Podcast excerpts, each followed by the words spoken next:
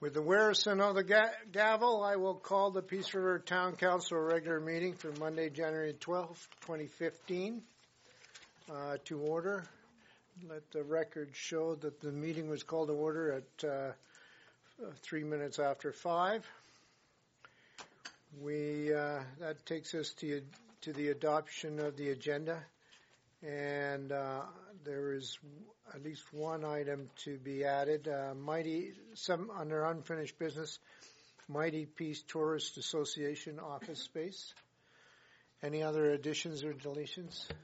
Uh, Mr. Ford? Yes, Your Worship, I'd like to add the uh, level of fire service policy to the agenda, please.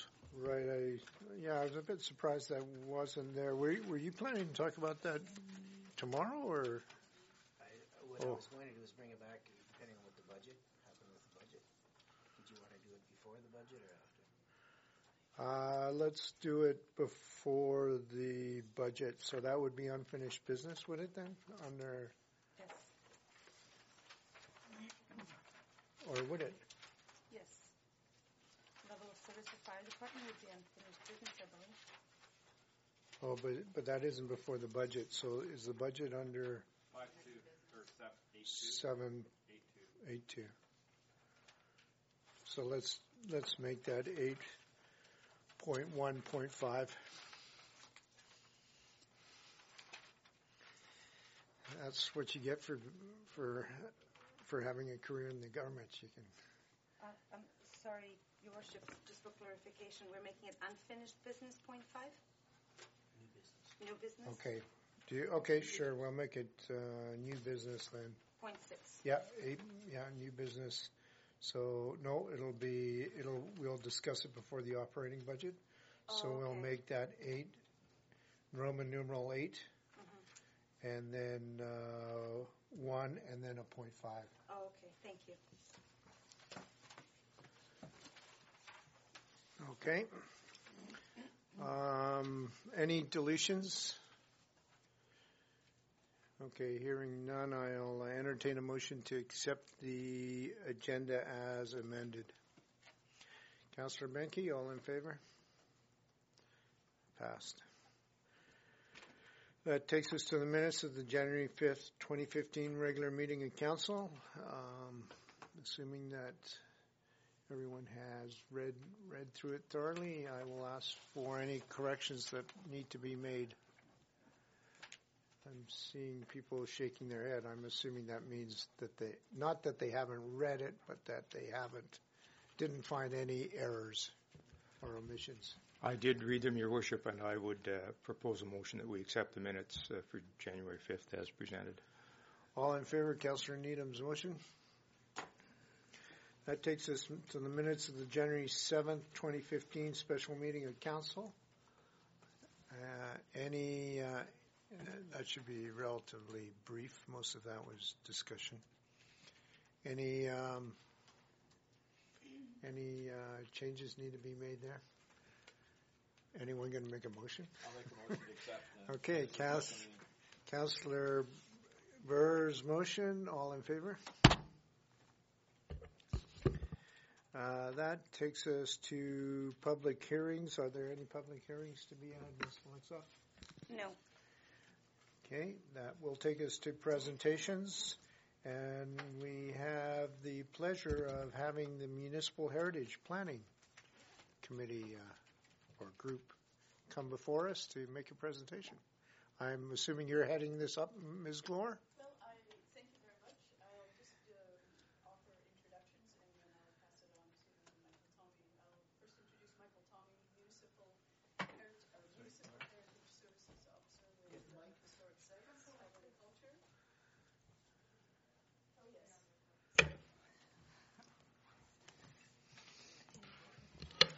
Um, introducing Michael Tommy with the Municipal Heritage Partnership Program. He's the Municipal Heritage uh, Services Officer from Edmonton, who is uh, in the area making a presentation to Saddle Hills County and uh, asked if we would like to meet with him. We said yes, please. Um, so he is going to give you an overview of the Main Street program uh, managed out of his office. But in the meantime, I'd also like to introduce you uh, to Kate Churchill, who you know from MMSA, and Alicia Modi, MMSA, both uh, are participate on the Heritage Places Committee, and Jeff Milligan is also on the committee, and Megan Purcell from the museum is also on the committee. So we just wanted to uh, to be here, also for that opportunity, just to to hear Michael Tommy make his uh, presentation. We understand that you've already had some consideration with the Main Street program from what um, Kate Churchill has presented to you. Over to you. Thank you. Welcome, Mr. Tommy. Thank you. I'm just going to take a moment to pull up the presentation.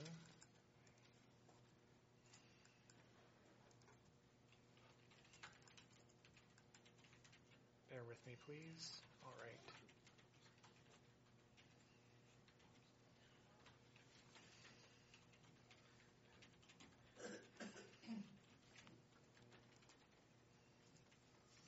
This is going to work slowly, ever so slowly, but it will work. Can everyone, I'm assuming you can all see what's on my screen here?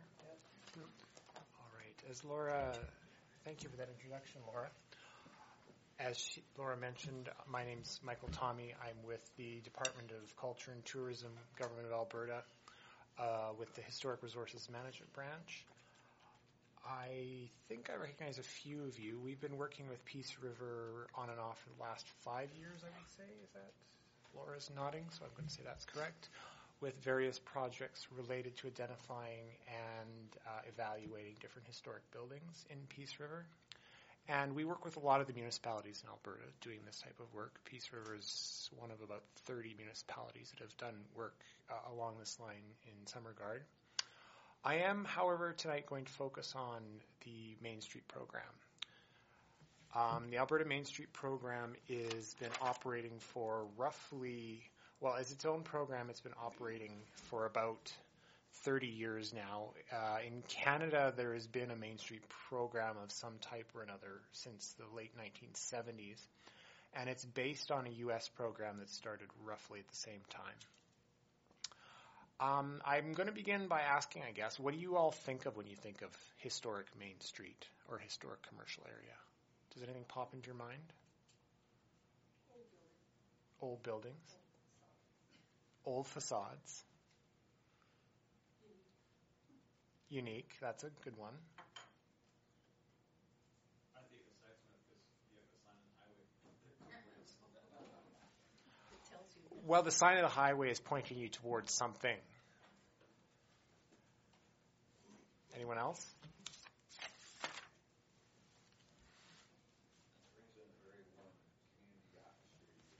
It brings in a very warm community atmosphere. They're usually um, walkable.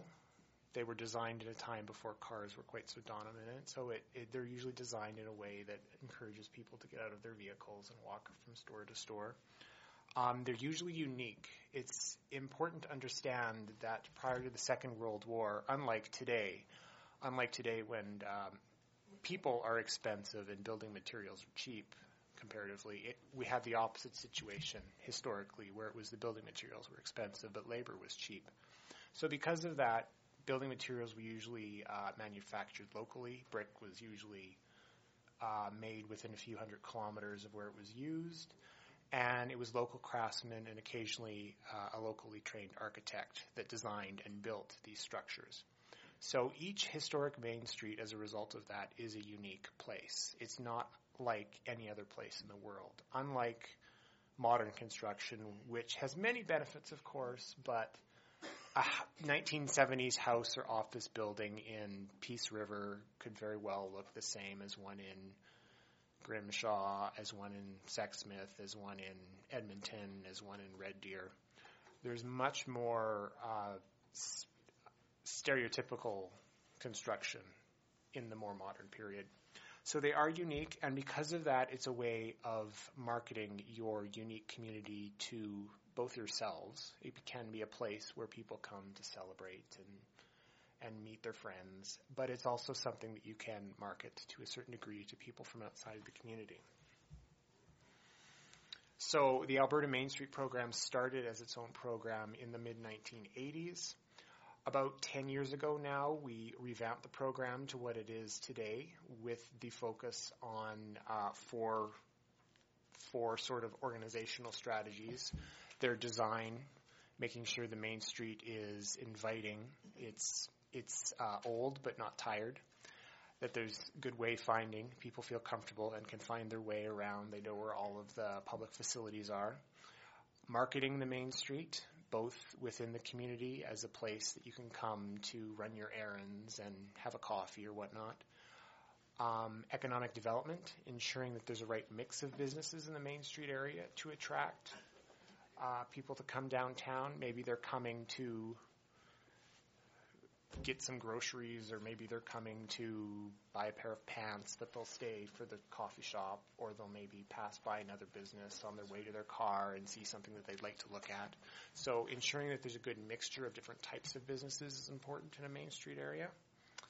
And uh, finally, design, economic development, and organization, ensuring that the business owners and the people who primarily benefit from the program are the ones driving the program. And these all support heritage conservation. In the, the Main Street program, heritage conservation is both the goal, all of this helps fund the heritage conservation. The historic buildings are also, though, the primary asset that you're using to create this environment that's inviting for people and businesses to come and spend their time.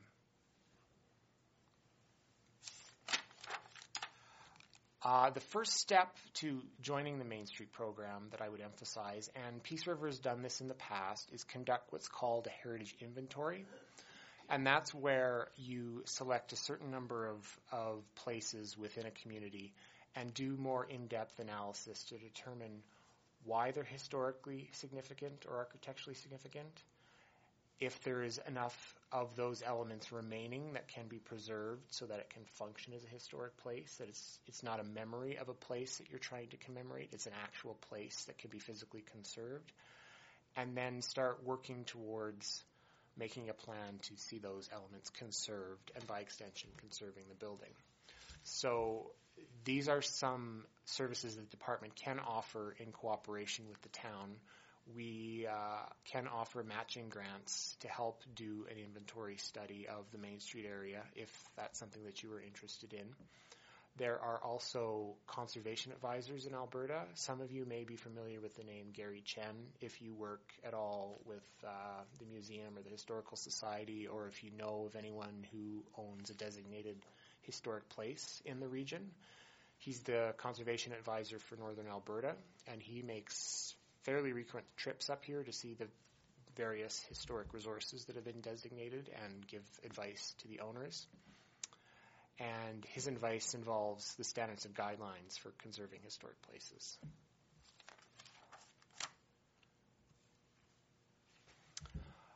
Um, in terms of how does the program work, it is a locally driven program. The Alberta Main Street program's purpose is to give advice and project-based grants to communities that have been certified as Main Street communities. Currently in Alberta, there's five communities that have been certified. The Old Strathcona District of Edmonton, that would be the area around Whyte Avenue, if you're familiar with Edmonton at all, has been certified as a Main Street area. Camrose, downtown Camrose, has been certified as a Main Street area. Downtown Wainwright has been certified as a Main Street area. Uh, a portion of downtown Olds has been certified and downtown Lethbridge, just to the west around of the courthouse around Galt Gardens, has been certified as a Main Street area. So they're the communities that are currently participating in the program. Um, the program, aside from all the advice and the assistance to the local community to get organized and set up as a Main Street program, once you're certified, the community can also apply for grants around those four points I was talking about design, marketing, organization, and economic development to do projects around facilitating actions under those broad categories. And I think I'm still under time. Does anyone have any questions?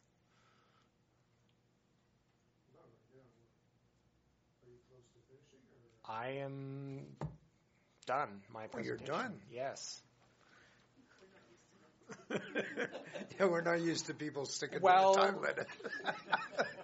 One of the disadvantages of being with the Department of Culture is people generally are not hesitant to cut you off at the end of your 15 minutes. So that is very good training to make sure that when I'm given a time slot, I stick to it. You mentioned matching grants. Um, is there a maximum matching part of the grant? Like, is it? They're generally 50-50, so the government or the Alberta Historical Resources Foundation, the government through the Alberta Historical Resources Foundation will put in a dollar for every dollar that the municipality puts in. Uh, for a town doing an inventory project, it would be to a maximum of $20,000. So it would be up to half of a $40,000 project for an inventory study. Now, the foundation also offers grants to designated buildings. If something was designated, I understand from Laura that uh, the council is going to, in the near future, contemplate the designation of, I believe, the Masonic Lodge as a municipal historic resource. Uh, if something is designated by uh, council as a municipal historic resource or by the provincial government as a provincial historic resource, and that was also listed on the Alberta Registry of Historic Places, the owner of that building could apply for up to half of uh, a project that cost $100,000. So $50,000 towards conservation work towards a building. Um, beyond that, in Alberta, uh, once you're certified as a Main Street community, you can apply for project-based grants around those four points I was talking about. So a marketing plan, you could apply for up to $10,000 to work on a marketing plan design guidelines for the Main Street area. You could apply for grants for that. Um, if you needed a consultant to help you set up the nonprofit organization that would most likely run a Main Street program, that would be something that would be eligible for a grant. Those types of things around the Main Street program as well. Kate Churchill is, has been, uh, well, we have a uh, revi- downtown revitalization plan, uh, concept. Mm-hmm. And Kate Churchill has been lobbying for the Main Street program to be a big part of that. So can you, um, without going on for the whole night, but can you talk about a case study where uh, how how um, your this Main Street program has helped revitalize downtown and and what are some of the costs that we can expect and even how much elbow grease we should we need to put into it Well, it's certainly a project that would be run locally. It's not something that the province, quote unquote, would run for you. So um, the major ongoing expense would be uh, one of, in order to get certified as a Main Street community, there needs to be a, a person. It doesn't. That person doesn't necessarily have to work for the town. In most of the other communities, uh, that person works for either a nonprofit or a BRZ that is set up for the Main Street area and we call that person the coordinator. And their job is to coordinate all the activities of the Main Street program. They would run um, advertising campaigns on behalf of all the business owners. They would plan special events that would attract people to the Main Street area, maybe a Canada Day parade, or um, in Olds they have March Madness, a big sale every March, different events to attract people to come downtown they would be the ones that uh, there's committees organized around the different four points. There's a board that runs the program that's made up mostly of uh, representatives of business owners, but also other people with an interest in the Main Street area. They would be the secretary to that board, et cetera, et cetera. That would be the largest ongoing expense. Um, in order to set up the program, the first step would be to do an inventory study of a proposed Main Street area to see how many historic buildings you have, why they're historic, and what needs to be done. In I think the case of Peace River, the sort of first issue would be is that a lot. You seem to have a lot of historic buildings. I, I spent the afternoon with um, Laura and uh, sorry, That's okay. Kate Tate. Too many names driving around the downtown area. And I think you've got a fair number of historic buildings, but they've got slip covers on them. They don't look historic. They look like someone showed up in the 1980s and covered everything with vinyl, frankly. And that would have to be, we do have to make sure that there's historic elements under those buildings that would read as from their era. And that era could be the 40s, the 50s, the 60s. It doesn't have to be super old. But there needs to be a plan then to s- begin slowly working back towards the authentic historic period. So how Um, much of the commitment from, from, uh, from the owners of these buildings is required?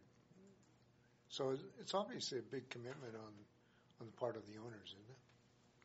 It is. It is something, I would say that it is something that the majority of the owners have to want.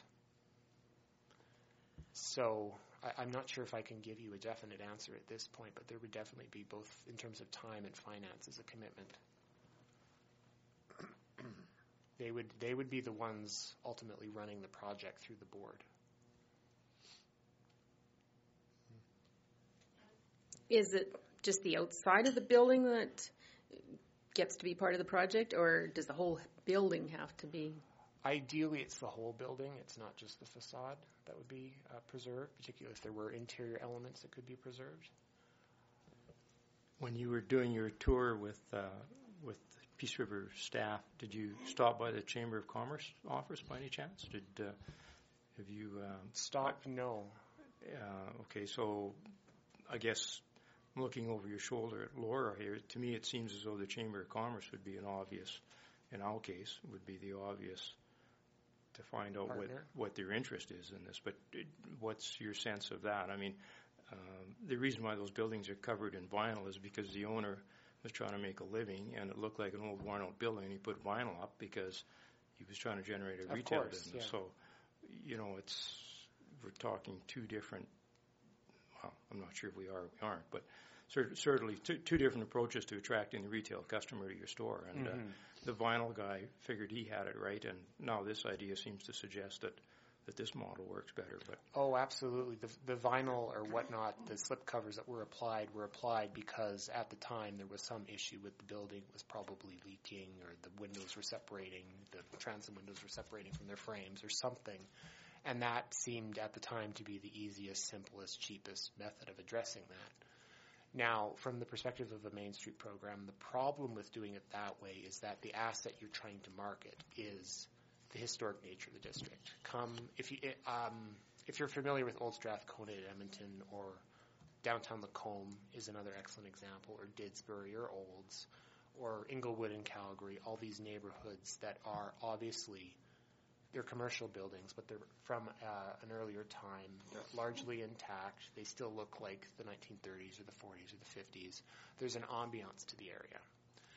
And what attracts many of the businesses and most of the patrons to that area as an area is they're coming to experience that ambiance and they're coming to some of the unique businesses that exist within that area. And then they're staying, they're walking around, and they're doing some shopping in some of the other businesses. So it is that sort, it is the ambiance that attracts people originally. That is the thing. The Main Street program is both designed to utilize that as an asset to be able to use that in marketing, mm-hmm. but also to help pay for the conservation. The revenue that you generate by all that extra business, some of it needs to go into conserving the district. I know that's a longer answer, but did I get to your? I, I guess what I was driving at is in your walkabout, did, did you have some assessment of to what the interest of Peace, downtown Peace River is in this program? And I, I don't know if business owners know this or um, we're the only ones that know about it. I mean, I've lots of us here have been to Granville Islands and Whyte Avenue. Mm-hmm. We, we know we know what you're talking about, but it's a question of you know who takes the first step, I guess, and who what's the organizing committee and who's who's the coordinator that you're referring to and who sort of leads this thing. It's great for politicians to sit around and talk about the vision, which we can do, but sooner or later we need somebody to to, to run with it. And I just wondered if you had a sense of that. And uh, No, okay. I, I Okay, didn't no, have the fair- fair enough. opportunity to talk to anyone today. So if, pardon me, if I'm understanding this correctly, you're saying we need to do a historic inventory of the buildings on Main Street. That's sort of step one. So if we identify certain buildings as being historic, some of the experience that I've had with historically identified buildings can tie the hands of the landowners in terms of then how they, and maybe we're talking different levels of historic recognition of how they um, maintain or how they upgrade or how they uh, change their building. So I guess my question is, is if we do this inventory and if the business owners of the day buy into it and do it, does that inhibit their ability then for the if they sell their building to the next person to not have to carry that on? Uh, the short answer is no, it doesn't. Uh, just simply doing an inventory is just a study. You're identifying the historic places within a community. You're assessing them to see if they have enough. Well, first of all, I guess you're trying to identify precisely why they're significant to the town of Peace River. What about their history, their architecture, their association with the person makes them significant? The second thing you're trying to determine is are the physical elements that tie to whatever that significance is still there and intact? And if they are, you have a historic place potentially. Now, at that point, you've written a statement of significance which explains why certain buildings are historically, architecturally, whatever, significant, what physical elements need to be preserved. At that point, you're in a position to designate the building if you so choose and if the owner would agree to it. Once a building is designated as a municipal historic resource, it is somewhat as you say, in that before a building owner does any work on the building that would detract from any of those elements, they need permission. So that when something is designated, that designation runs with the land. So any future owners would also be tied by that designation. But simply doing an inventory in and of itself. No, there's no, that then I understand that. My question was, if you take it to the next level, Yeah. then does does this become an issue? So, if you were to run with this project, um, is is it contingent on you having the buildings actually designated as historically significant, or can you do a Main Street project without the businesses agreeing to having their buildings being historically significant? You can do a main. You can join the Main Street program without the buildings joining, uh, being designated. Being designated, though, is how they get funding for conservation. There is no provincial government money available for a non-designated building for conservation work. So, is there a maximum grant a building can apply for in terms of repairs and upgrades that are required Fifty thousand dollars per project. Per project? And that's a that's a dollar for dollar matching grant. That's correct.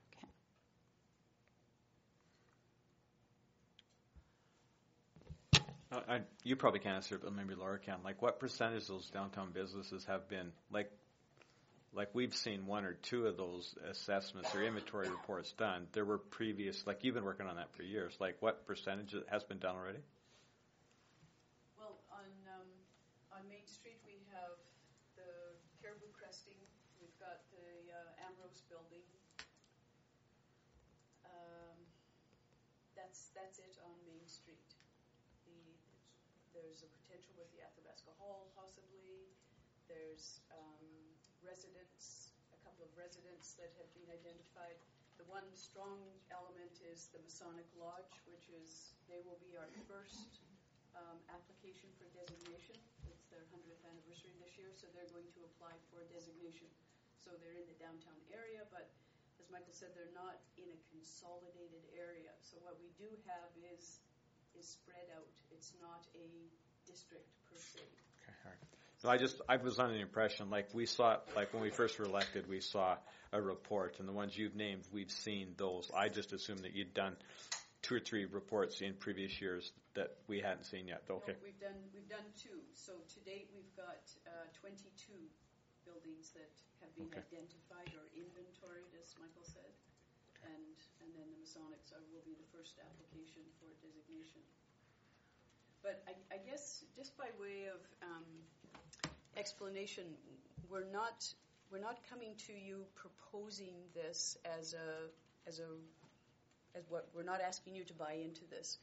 It's just came out of a discussion that you'd had earlier with regards to downtown um, revitalization, refreshing, rebranding, and it was uh, a suggestion that we look at it and consider it. So we're not here at this point to say we've got this is this is the direction that we would like to go. This is just for information only. And um, if I can add, what appealed to me about the Main Street program is it, it just it's such a good foundation for revitalization, and it really is focusing on creating, um, you know, sorry for the planner jargon, but community capacity to to to create a program and revitalization that's sus- that is sustainable, that is sustained by the community, and that is primarily the business community, and that is not an easy thing to to form. Like, and a, a council can enforce that. Um, but how do you? I think I don't know. I, I think this is just a, a good a starting point in terms of looking at um, those four points, the four pillars that need to be hit um, or or addressed when it comes to revitalization, um, and maybe working down the road to becoming a member of this program, but doing the groundwork right now and really focusing on the things that will make a program like this successful or revitalization in, in general. Um, and I think including heritage as an aspect of that is it's uh, it's the built-in identity and uniqueness, and uh, so that's I think that's where we're coming from from a planning perspective. And just something I might add to that is that I, I've always found that the great benefit of heritage, well, one of the great benefits of heritage conservation, unlike a lot of other economic development strategies, is that it's all about trying to figure out what it is you already have that you can use. A lot of the other economic development programs, particularly in urban areas that at least I've had experience with or I've heard about, all seem to rotate fundamentally around you're missing an X. You need to build X, Y. You don't have a conference center. You don't have a big enough hotel. You don't have a whatever. You need to build something.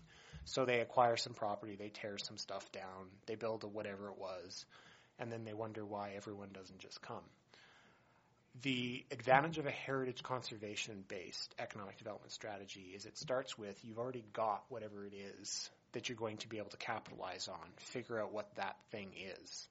And with a Main Street community, that thing is the historic buildings that already exist. So you don't have to go out and figure out what it is you don't have. The underlying assumption is you've got it already, you're just not using it to the full potential.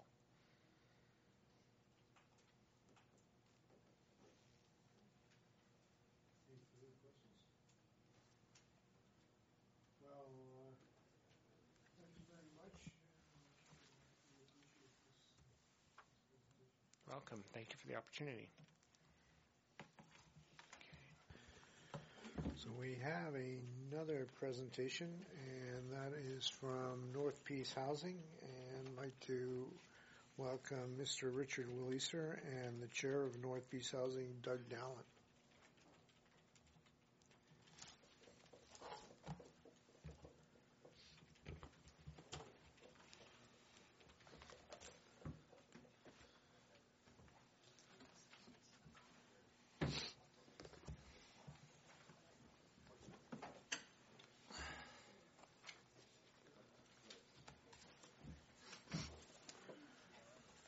Welcome, gentlemen. So how much time do we have? I think the Take call- as long as you don't want. okay. So the presentation is about, um, if I really run through it quickly, there's a ton of information in it, so I can probably get it done in about 22 minutes. Yeah, that's all Okay. No worries. Okay.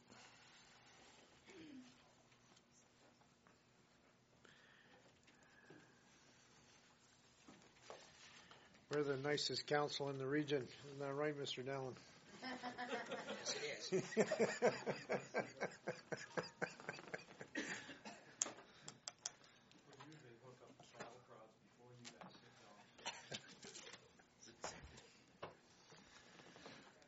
All right, good evening, everyone. Can everybody hear me? Yep. Okay. All right, I want to first thank uh, Council for inviting us uh, to have this opportunity to present our business plan. Uh, tonight, we're going through our 2015 to 2018 business plan, and hopefully we'll have some time at the end to go over some questions you might have. Uh, the business plan presents the board's take on the current conditions within our region, the business we're in, the opportunities and threats that we have, and from that we try to plan a course of action to best fulfill our mandate. It relates to a reference point of 2015 to 2018, the four-year period, uh, but the plan must be continually adjusted to deal with changing external factors that affect our organization. I thought I should begin with a few comments about North Peace Housing in general, and then we can move on to the items uh, in our business planning process. The foundation was established in 1995 as a management body under the Alberta Housing Act to provide housing that's accessible to low income households. The foundation's area spans some 60,000 square kilometers. We manage well over $100 million in assets, and we have an operating budget in excess of $9.5 million. We employ about 120 people in the region. Management bodies operate the provincial housing programs under the Alberta Housing Act. The legislation and the regulations that accompany it govern everything from how tenants are selected to how municipalities contribute to deficits to how we can invest any reserve funds that we might have. The Foundation's primary business is management of what are typically government owned properties for seniors and low income families. The Foundation has three main housing portfolios supportive housing in our lodge facilities, seniors independent living in our seniors apartments, and family housing for low income families in detached and semi detached homes throughout the region.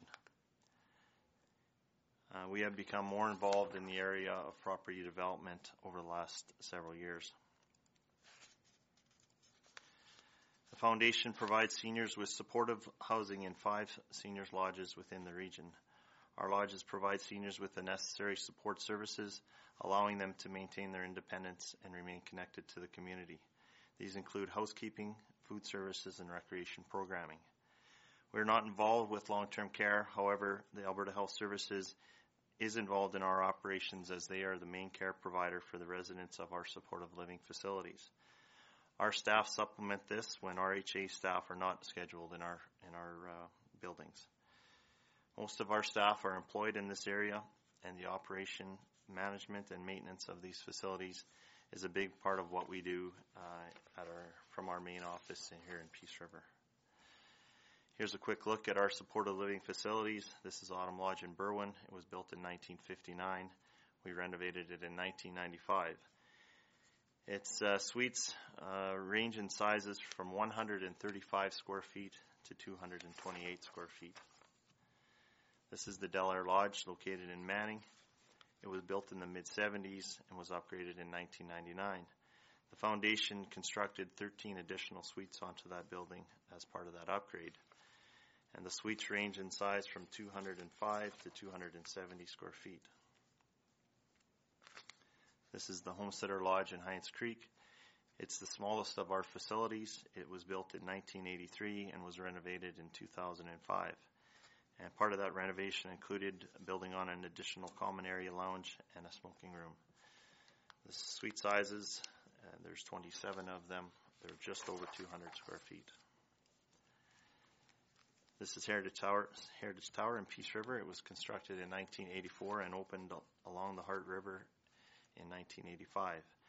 There are a total of 43 one-bedroom, 500 square foot suites and 39 traditional lodge rooms that are approximately 245 square feet. And finally, this is the Harvest Lodge in Fairview. It's the newest of our uh, lodge facilities. It's 65 suites it would come in two traditional lodge room sizes, 325 square feet and 350 square feet. And couples are accommodated here by combining two adjoining suites together. So of the 65 suites, 12 of them can be adjoined to create six suites for couples. We also manage seniors' independent living facilities in most communities in the area. These are all one bedroom apartments designed for seniors. They either have so they either have ground level entrances or they're multi-level buildings with an elevator. Rents are set in accordance to provincial legislation at 30% of income, so we must verify incomes annually uh, of our tenants. The Alberta Housing Act dictates that we must house applicants according to need, so each applicant is point scored to determine their priority. We're responsible for all building maintenance from snow shoveling to any major interior or exterior renovations. Operating costs in excess of rental revenue is covered by the province.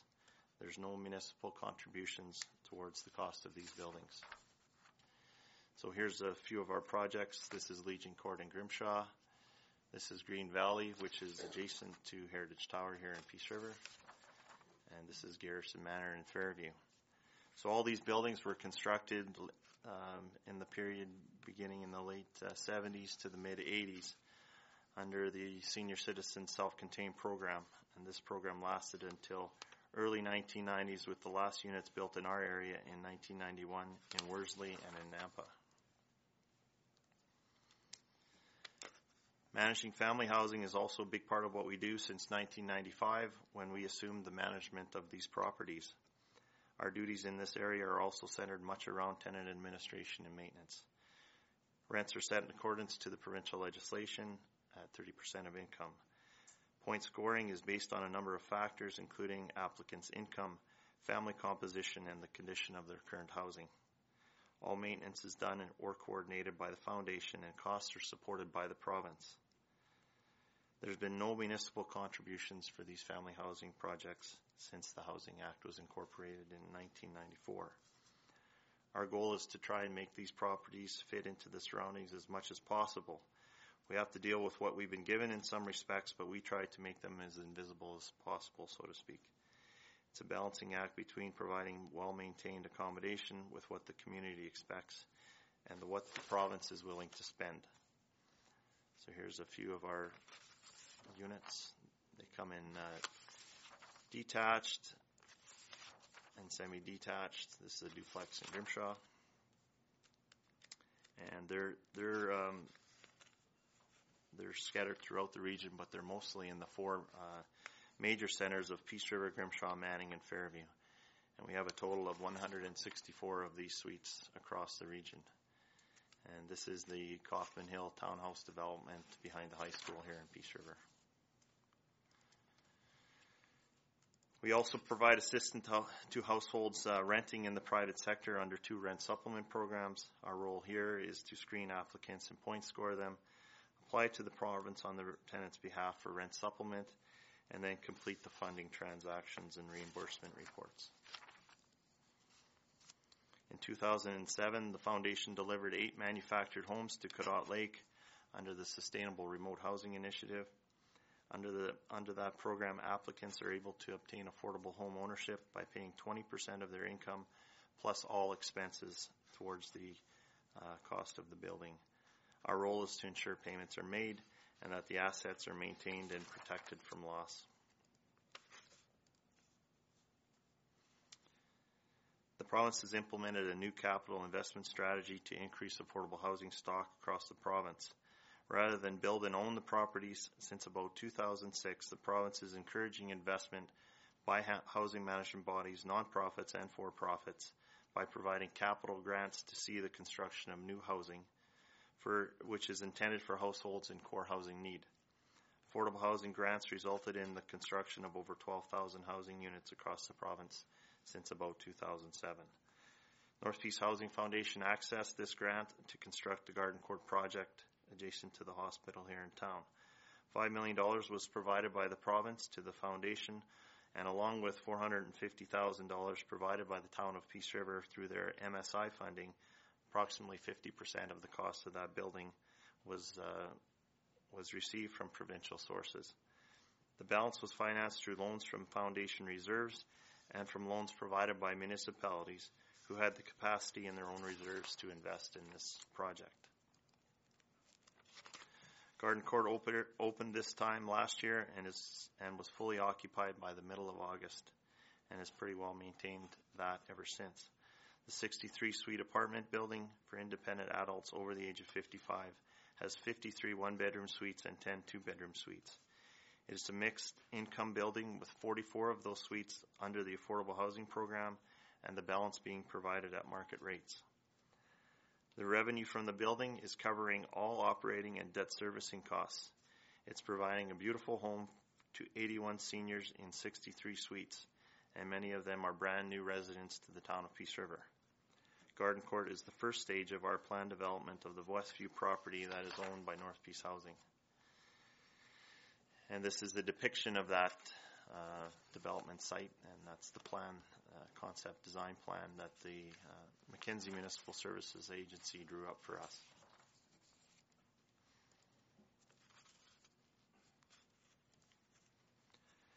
The Garden Court project is one example of how the foundation has become more involved in the development of affordable housing properties. We believe we have a tremendous opportunity to work with the province and the municipalities to strengthen affordable housing in our communities. The presence of affordable housing developments operated by housing management bodies will ensure options are available within our region that seniors and families can access even with modest means.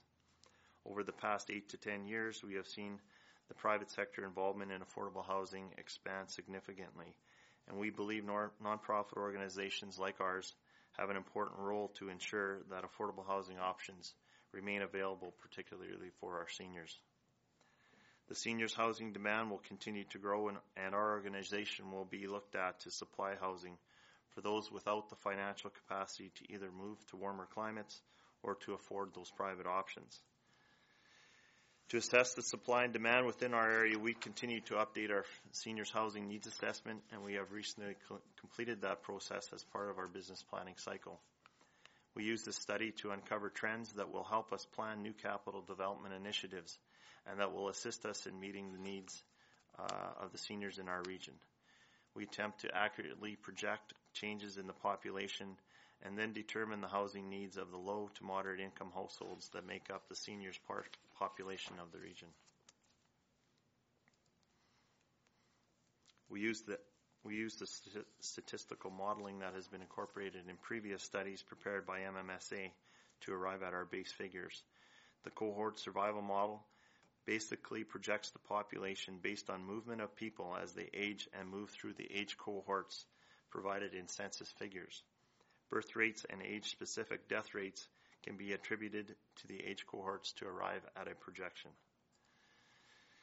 Because movement of people between rural to more urban centers, particularly for seniors seeking support services, we incorporated migration into our projections to arrive at what we believe is a more accurate and conservative portrayal of where the population will be in the future within our region.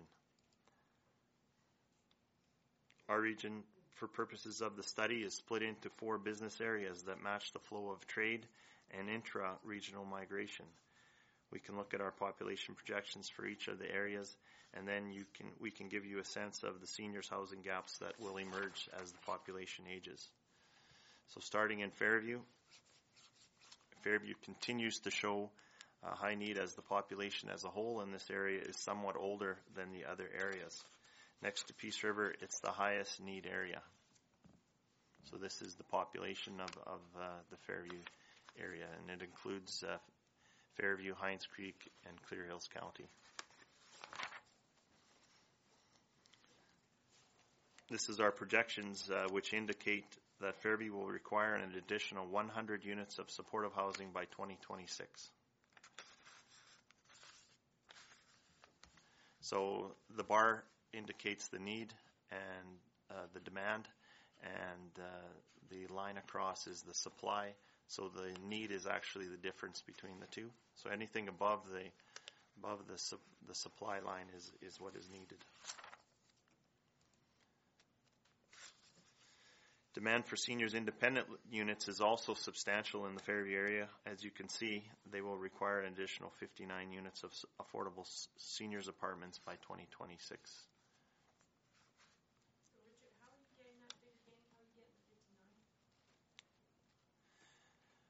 Um, it's the difference between the top of the bar and the supply, which is the line that goes across the bars.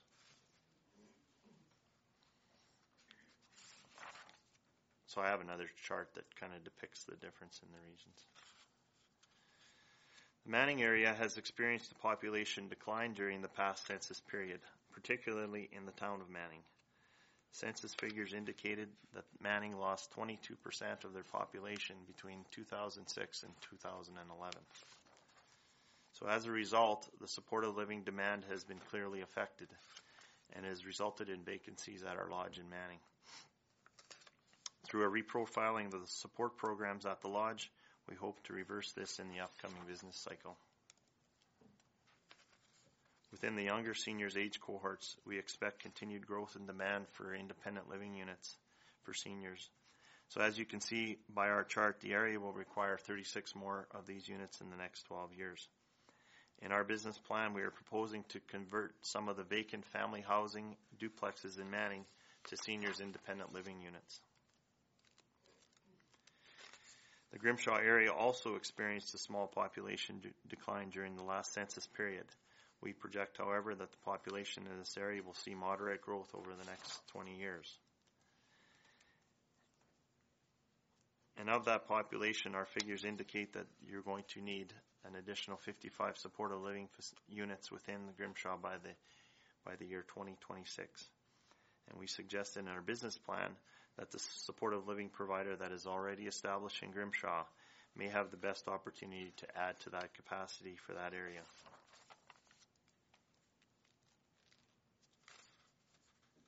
There's also increased demand for independent units as well in the Grimshaw area.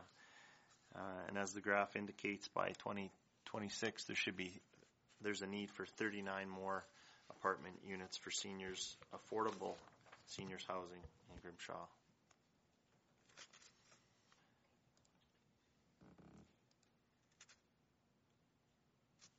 What happened there? Missing a slide.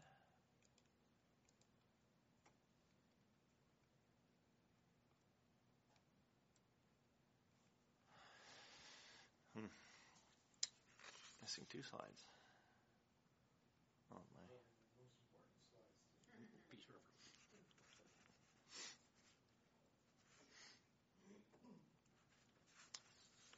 Hmm. So I have uh, have a slide here that uh, shows the senior the population projection just for the town of Peace River. Um, so it kind of uh, indicates that our projections are much more conservative than other projections that have been offered. And I'm not sure why we're not getting that slide.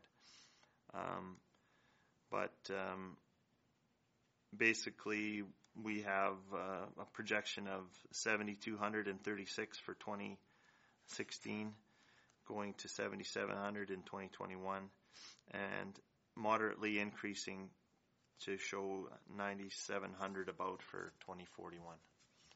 So those are quite a bit more conservative than what some of the other projections have been uh, provided to you, uh, have uh, have given you. Do you want to go out and go to your to the actual PowerPoint itself? Do you think it may be getting away?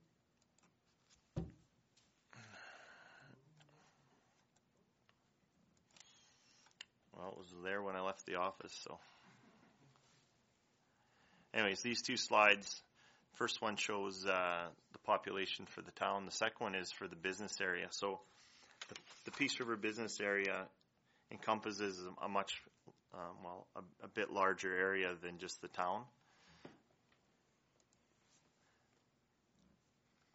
So it incorporates all of Northern Sunrise County, the village of Nampa, part of the MD of Peace, and part of the nor- uh, Northern Lights. So the Weberville area of Northern Lights and the Ward 5 of MD of Peace. So that's the, the ward most adjacent to the town of Peace River. So the numbers are significantly larger. So, um, you know, the population of Peace River makes up about two thirds of that total business area, but uh, but there is that that surrounding area that has significant population that that the business trade and and the migration, the interregional migration, is into the town of Peace River. So that's why we include that in, in that business area. So.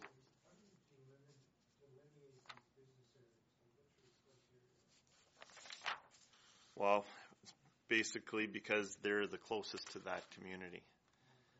And I, I received um, population data from the ward of MD of Peace and, and Northern Sunrise, uh, Northern Lights to indicate what the population was from those two. and then I incorporated that portion of the population of the of the um, total MD into that equation. Can you give us those numbers? What's that? Do you have those numbers for the business population? It's in our needs assessment, but you know you can look into the document. I I don't have it's uh, 16% of the total MD of Peace population, and I can't remember offhand what exactly it was for the Northern Lights. Okay, so the slide that we're missing was just the definition of. No, no, the slides were the pop, pop, a graph like this of the town of Peace River population, and the other one was for the business area. So, I, I did. Anna, uh, did you get the? I, I was just going to mention that would this be part of the email that you sent me this evening? Yeah. If you want to come by and take a look, and you can use this microphone to continue. Well, it's just that they want. I wanted to be able to show them the graph. Switch to yours. Where is she? Uh, Kelly's gonna- Yeah, I, I think this is the slide. Oh. I, I did, uh, just while there's a, a break in Richard's presentation, I did send the needs assessment around to council earlier, so if, if people have still got that on their home email, it's, it's included in there. No, he's going to try it right now. So, Rich, as part of your assessment, you look at you know the potential growth. Like I, I know, like a, a family that lived in Dick um, in Dixonville, but when they wanted to retire, they came to Peace River. They didn't want to, like, so those people would be factored. Those types of people would be factored in there. Like, do you look at your current clientele where they came from at all? No. Okay. Um, we looked at the number of um, of the total seniors population that we service as uh, as a foundation. So only a small portion of the of the total seniors population is actually accessing our properties. So we use that as a percentage to do, to calculate how much of the total population over 75 and over 85 is going to access our pro- properties. So for our supportive living, it's only 16% of the population. So it's a very small slice of it. Um, but that in, that that regional movement is is not factored uh, in specifically. Basically, it averages out is is what is what we're trying to uh, to show. But in some area, we're trying to capture it within within the business unit areas because in most cases, if you live around Manning, if you're going to retire off the farm, you would choose Manning in most cases. And just like if you're in the Weberville area, if you're looking for um, support services in your housing, you would look, look probably to the town of Peace River for those providers that can give that to you. And then the Warrensville areas and, and the areas of, of MD of Peace that surround Grimshaw, we think we'll, we'll look at the Grimshaw area. So that's kind of how we split up our area. And even for the Cleardale, Clear, the Clear Hills area, uh, most of them will, will move into the Fairview or the Hines Creek uh, two facilities that we have that service that area. So unfortunately, I don't have those two slides, but it, it's not; those aren't real critical. Oh, you got them now.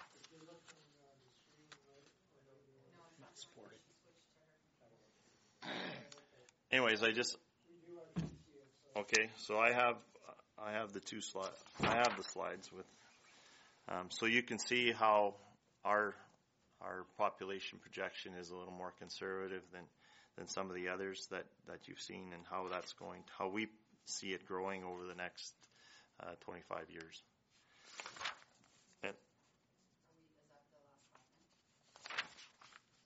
So there's one that says Peace River population projection, and then there's one. The next one is Peace River business area. Okay. So the P- Peace River business area is the highest growth area in, in the region in terms of both population and in terms of need for seniors housing. Uh, and in our business plan, this next four years, we hope to address a significant part of that demand. And uh, here's the supportive housing need for the town of Peace River, or for the Peace River business area. And um, you can see that we're going to require an additional 95 supportive living units by 2026. Yeah, he's got his back. Yeah. Sorry. I hope we don't have any more. I, it's probably because I am using a newer version of of uh, PowerPoint than what this.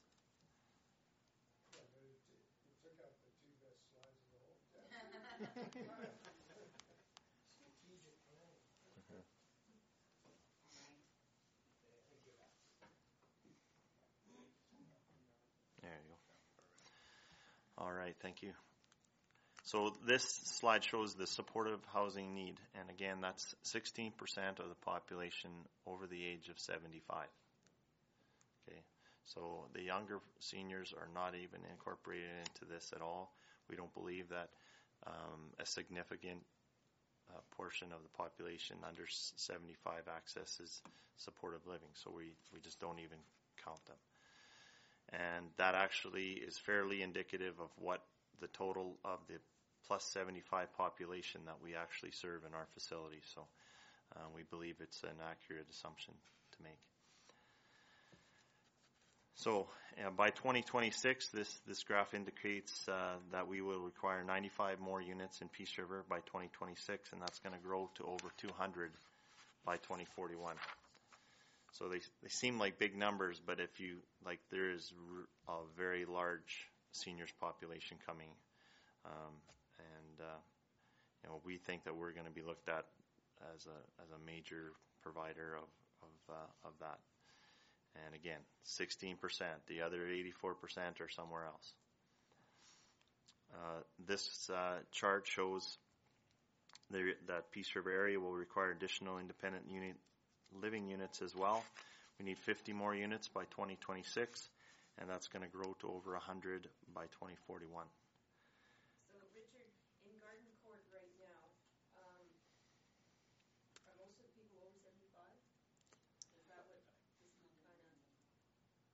No, Garden Court isn't a supportive living facility, so it's an independent uh, facility.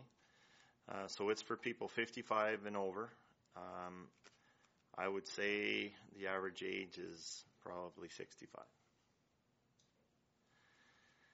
So on that, which is interesting, you brought that up because actually the gar- the construction of Garden Court didn't have an in- didn't create an increase in the number of units in the town of Peace River. Okay, because really the purpose of doing that was to open up new units at Heritage Tower for supportive living services for that older age group that requires the supports. So that was the the um, uh, the effect that we were looking to to get when uh, we built that uh, new building. Um, some of the people at Heritage Tower are still living independently. Uh, part of the agreement with the province was that we wouldn't force anyone at Heritage Tower to uh, take supportive living services if they didn't want them. So uh, we do still have several people still living independently there. So um, so that's good. So these. Uh,